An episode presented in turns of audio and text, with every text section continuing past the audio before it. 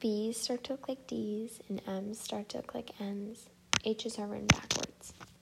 It's called dyslexia. Growing up, two of my closest friends had it, but they found out in first grade.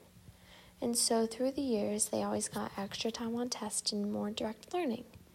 They still had their struggles, but so did I. And don't get me wrong, I'm a smart kid, but school was really, really hard for me.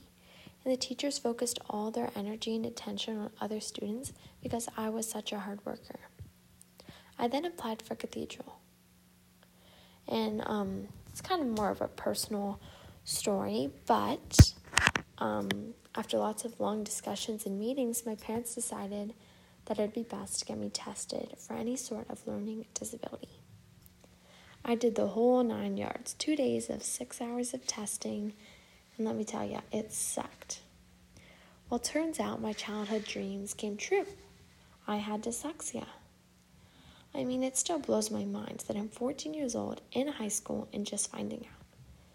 Although people say it's a blessing in disguise because I've learned all these tips and tricks to help me learn easier, it's been years of hard work that, that people can't even imagine doing.